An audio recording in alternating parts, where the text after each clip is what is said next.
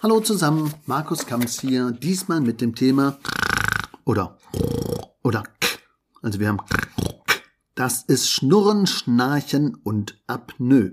Wobei bei Schlafapnoe werden wir sicherlich nochmal eine separate Folge machen, aber hier geht es jetzt um die akustischen Signale während der Nacht. Sleep and perform. Willkommen in deinem Podcast für mehr Wachheit im Alltag durch erholsame Nächte. Mein Name ist Markus Kamps. Ich bin seit über zwanzig Jahren Schlafberater aus Leidenschaft und dein Sleep Performance Coach und wünsche dir nun viel Spaß bei den Episoden. So, Schnurren und Schnarchen. Was soll denn das? Ja, wenn man neben so einem Schnarcher liegt, da ist das einfach furchtbar. Bar, da kann keiner ruhig bleiben, da riecht man sich auf, kann selber nicht mehr schlafen. Das ist ja klar. Viele Betroffene und deren Partner sind auf der Suche nach einer Lösung gegen das nächtliche Sägen. Stundenlang kann das passieren und ja, wenn man daneben liegt, dann wird man einfach nicht froh. Aber wodurch wird Schnarchen jetzt denn eigentlich verursacht? Schnarchen ist ein ja, allgemeiner Begriff für Geräusche, also akustische Signale. Ähm, die können ja sehr unterschiedlich sich anhören und werden auch unterschiedlich wahrgenommen oder je nachdem, wie lange und wie intensiv das ist, es ist wirklich nervig und gleicht vielleicht einem startenden Flugzeug, also von der Lautstärke. Es gibt viele verschiedene Arten von Schnarchgeräuschen, aber letztendlich entsteht Schnarchen durch Vibrationen im Rachenraum, vornehmlich im weichen hinteren Gaumenbereich. Im Grunde genommen entsteht Schnarchen bei manchen Menschen, weil sie ja sich die Muskeln im Körper während des Schlafs entspannen. Deswegen ist auch Alkohol so ein kritischer Punkt, weil dadurch wird die schlackerige Struktur noch schlackeriger und dann gibt's noch mehr Akustik. Das kennen viele. Und dieses Vibrieren der Gewebestrukturen mit dem Luftstrom, das zieht dann da vorbei. Die Ursache des Schnarchens ähnelt denen, die einer ernsten Erkrankung, nämlich bei der obstruktiven Schlafapnoe, da geht ja hinten der Zungengrundmuskel nach hinten und macht komplett zu. Aber das normale Schnarchen hat einen ähnlichen Effekt, also das Luftstrom und ein leichtes Verschließen. Aber es bleibt halt noch so eine Restritze und deswegen kommt erstmal die Akustik. Deswegen ist eben zu erkennen, was ist eben Schnurren, was ist Schnarchen und was ist wirklich Apnoe.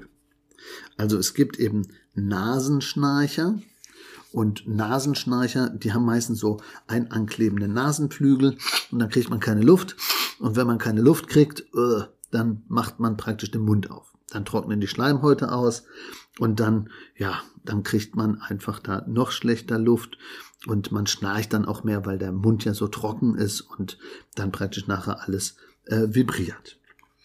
Also da muss man eben vorsichtig sein und welche Hilfen es praktisch so beim Schnarchen gibt, das werden wir praktisch gleich noch besprechen. Aber wenn ich eben Nasenschnarcher bin, dann gibt es einen einfachen Trick und der wäre abends duschen, nicht morgens. Also abends duschen, damit eben Schnotz und Rotz aus der Nase freigespült ist, damit ich da wirklich mehr, ja, sozusagen Hilfe habe, dass die Nase frei ist. Also Nase frei halten, das wäre praktisch der einfachste Trick schon mal für Schnurrer. Also Schnurrer wäre so Nase.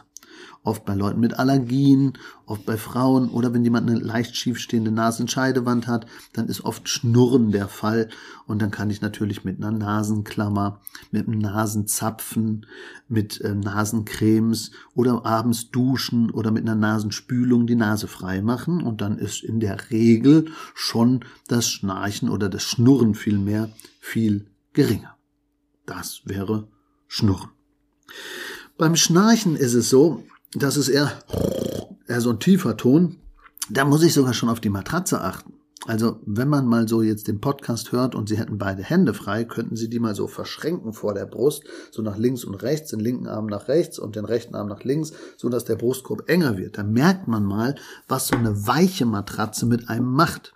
Also mit anderen Worten, wer echter Schnarcher ist, der sollte auf alle Fälle keine zu weiche Matratze nehmen, weil das fördert praktisch noch dieses Eintrichtern. Das gilt übrigens auch für Leute mit Atemproblemen, mit Herzerkrankungen, mit Magenthemen oder eben auch mit Bluthochdruck. Da ist alles immer das zu weiche Liegen nicht gut, weil es einfach den Brustkorb und die Organe einfach auch negativ belastet. Ja, also Schnarchen, da muss ich natürlich gucken, ist es krasser und wie krass ist es? Da ist dann die Lagerung wichtig und da helfen zum Beispiel so Dinge wie Lageverhinderungswesten. Also es gibt tatsächlich so kleine Jacken oder kleine Shirts oder kleine Westen, wo so ein, hinten so eine Rolle ran gemacht ist als T-Shirt oder als Lageverhinderungsweste, und die helfen mir, dass ich nicht auf dem Rücken liege, weil in der Regel haben die echten Schnarcher die meiste Akustik und die größten Töne natürlich in der Rückenlage. Deswegen sollte man eigentlich die Rückenlage meiden, und dazu muss ich natürlich die Seitenlage bequemer machen. Wenn aber meine Matratze jetzt stabiler ist, weil ich ja äh, nicht so eintrichtern will, dann muss ich praktisch ganz klar die Lattenrostsituation weicher und bequemer machen, damit ich auch in der Seitenlage gut liegen kann. Also merke, in Rückenlage keine zu weiche Matratze, in Seitenlage dann möglichst bleiben und entweder mit Lageverhinderungswesten arbeiten, dass ich die Rückenlage meide, oder die Matratze und Bettsituation so optimieren, dass ich mit einem guten Lattenrost trotz fester Matratze in Seitenlage bequem liegen kann. Also wir wollen die Seitenlage fördern, damit wir weniger echtes Schnarchen haben in Rückenlage. Das wäre unser Wunsch. Ja, und dann gibt's natürlich noch die dritte Variante, nämlich das Schlafapnoe-Syndrom. Da werden wir sehr wahrscheinlich nochmal separat drauf eingehen. Es gibt ja die zentrale Schlafapnoe, die hat eher mit dem Hirnstoffwechsel zu tun und mit der Nervenleitfähigkeit und mit dem Schlafzentrum. Und ähm, ja, die obstruktive Schlafapnoe, also die mechanische sozusagen, vereinfachte Form, ähm, wenn ich das so sage, da fällt eben der Zungengrundmuskel nach hinten, der Rachen macht zu. Wenn man dann jetzt noch ein bisschen Übergewicht hat, dann wird das sogar noch schlimmer. Aber dann kriege ich keine Luft. Und dann kommt dieses nach Luftschnappen. Und dieses nach Luftschnappen merken die Betroffenen selber gar nicht, aber die Leute, die daneben liegen. Und die können natürlich dann auch schlechter schlafen. Aber vielleicht mal so sieben oder acht Sachen, die passieren, woran man erkennen kann, ob ich eben jetzt nur Schnurrer, Nase, Schnarcher, Rachen oder doch eben eher Schlafapnoiker bin und eben Atemaussetzer habe. Atemaussetzer wäre das Krasseste, und generell sollte ich natürlich, wenn Schnarchen sehr lange anhält und ich mich unwohl fühle, immer zum Arzt gehen oder zu einem Schlafmediziner. Also nochmal, was sind so wichtige Dinge, um Schlafapnoe zu erkennen? Also, erstens wäre es, haben Sie Bluthochdruck oder nicht? Wer einen höheren Blutdruck hat, das wäre schon mal verdächtig. Schwankender Blutdruck oder irgendwie ein Blutdruck, der praktisch nicht so einzuordnen ist, genauso. Schwitze ich nachts besonders im Nacken? Habe ich praktisch eher so Herzrasen und wache davon auf? Bin ich praktisch unruhig? Habe ich einen Harndrang? Muss ich nachts mehr als ein-, zweimal zur Toilette? Bin ich jemand, der sehr schnell einschläft, also unter zehn Minuten? Und bin ich jemand, der morgens wach wird und denkt, oh, ich habe ja eigentlich geschlafen, aber irgendwie fühle ich mich gar nicht erholt? Dann spricht das alles dafür, wenn man dann noch einen trockenen Mund hat und praktisch öfter zur Toilette muss nachts, dann spricht alles dafür, dass es vielleicht eine obstruktive Schlafapnoe ist. Und wenn man dann auch noch oft wild oder auch lebhaft träumt oder so kleine Albträume hat, dann kann das eben auch ein Hinweis sein auf Schlafapnoe. Über Albträume insgesamt könnt ihr in einer anderen Folge und anderen Episode gerne noch was hören. Ja, also, falls es wirklich von diesen sieben, sechs Symptomen wirklich zwei, drei gibt bei euch, dann macht lieber einen Test. Den gibt's bei uns auf der Webseite, aber den kann man auch generell googeln. Einfach Epworth Test, E P W O R T H. Da kann man so ein bisschen herausfinden, bin ich gefährdet oder nicht. Und falls das so ist, bitte zum Lungenfacharzt gehen oder teilweise zum Thema äh, Schlaflabor da einfach mal anrufen, ob man einen Termin haben kann oder ob es eine offene Sprechstunde gibt.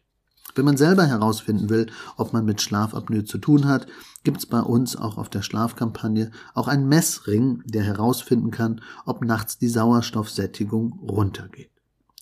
Und generell muss man einfach sagen, es ist ernst zu nehmen. Weil wenn ich praktisch jetzt nachts nicht schlafen kann oder immer wieder wach werde oder praktisch diese Atemaussätze habe, dann geht das natürlich auf die Pumpe, das geht aufs Herz. Und deswegen sind diese Leute Herzinfarkt gefährdet, Schlaganfall gefährdet. Und bevor praktisch dann Impotenz kommt, kommt Diabetes. Also es sind alles Dinge, die man nicht haben möchte. Und generell weiß man, Schlafapnoe macht ein zehn Jahre verkürztes Leben, wenn ich keine Behandlung anfange. Welche Behandlungen gibt es? Es gibt natürlich einmal bei Schnurren Nase freimachen, bei Schnarchern den Mund gut versorgen und eben möglichst in die Seitenlage gehen. Aber wenn ich Schlafapnoe habe, dann ist Seiten- und Rückenlage fast egal, dann brauche ich entweder eine Protrusionsschiene, also eine Zahnschiene, die meinen Kiefer in eine bestimmte Stellung bringt, damit der Zungengrundmuskel nicht nach hinten fällt, oder ich fange an mit einer C P A P-Therapie. Das würde dann der Schlafmediziner aber feststellen, wie stark ist diese Schlafapnoe, wie viele Atemaussätze habe ich während der Nacht, ist das kritisch oder nicht, und dann empfiehlt er eine Luftbeatmung sozusagen. Also es ist nicht wirklich eine Beatmung, sondern es wird praktisch Luft über ein Gerät in den Mund oder in die Nase reingepustet und somit bleibt praktisch die Leitung offen, so kann man das sagen. Es fällt der Zungenmuskel nicht nach hinten, es flackert hinten nichts, weil einfach da jetzt der Luftstrom und die Atmung funktionieren kann. Genaueres zum Thema C P A P könnt ihr aber auf schlafkampagne punkt de nachlesen oder auch in dem Bericht Schnurren, Schnarchen und Apnoe. Also da gibt's weitere Infos und da gibt's eben weitere Hilfen auch für euch. Das soweit zum Thema Schnarchen und Schnurren. Ein Hinweis sei gesagt, der Partner, der neben einem Schnarcher liegt, der leidet am meisten, weil er ja praktisch hinhört und nicht einschlafen kann. Deswegen thematisieren Sie dieses Thema auch bitte. Also versucht mit eurem Partner darüber zu sprechen, wenn er schnarcht oder wenn er eben praktisch vielleicht sogar diese Atemaussetzer während der Nacht hat. Und im Zweifel, wenn das nicht anders geht, ist ein getrenntes Schlafzimmer und eine getrennte Schlafzeit, wo jeder praktisch zu seiner Zeit zu Bett geht und jeder seinen Bereich hat, ohne dass er akustische Belästigungen bekommt und dann selber nicht mehr schlafen kann, die bessere Wahl. Zumindest zwei oder dreimal in der Woche. Ja, danke für dieses Sonderthema, danke für die Idee, mit diesem Thema jetzt hier im Podcast zu sein. Wenn ihr auch mal andere Themen habt, die hier interessant sein könnten, schreibt uns eine E-Mail äh, an markuskamps punkt de, äh, schreibt praktisch über das Kontaktformular auf markuskamps punkt de oder bei schlafkampagne punkt de und versucht eben, uns eure Themen etwas zu beschreiben und wir werden die hier in den Podcast einbauen. Ja, wer ein Einzelcoaching buchen möchte, kann jederzeit natürlich auch bei uns eine Mail schreiben, um eine Schlafberatung zu erhalten oder vielleicht eine äh, Bettberatung, je nachdem, wo der Bedarf gerade ist. Und wir stehen jederzeit zur Verfügung über die Links in den Shownotes.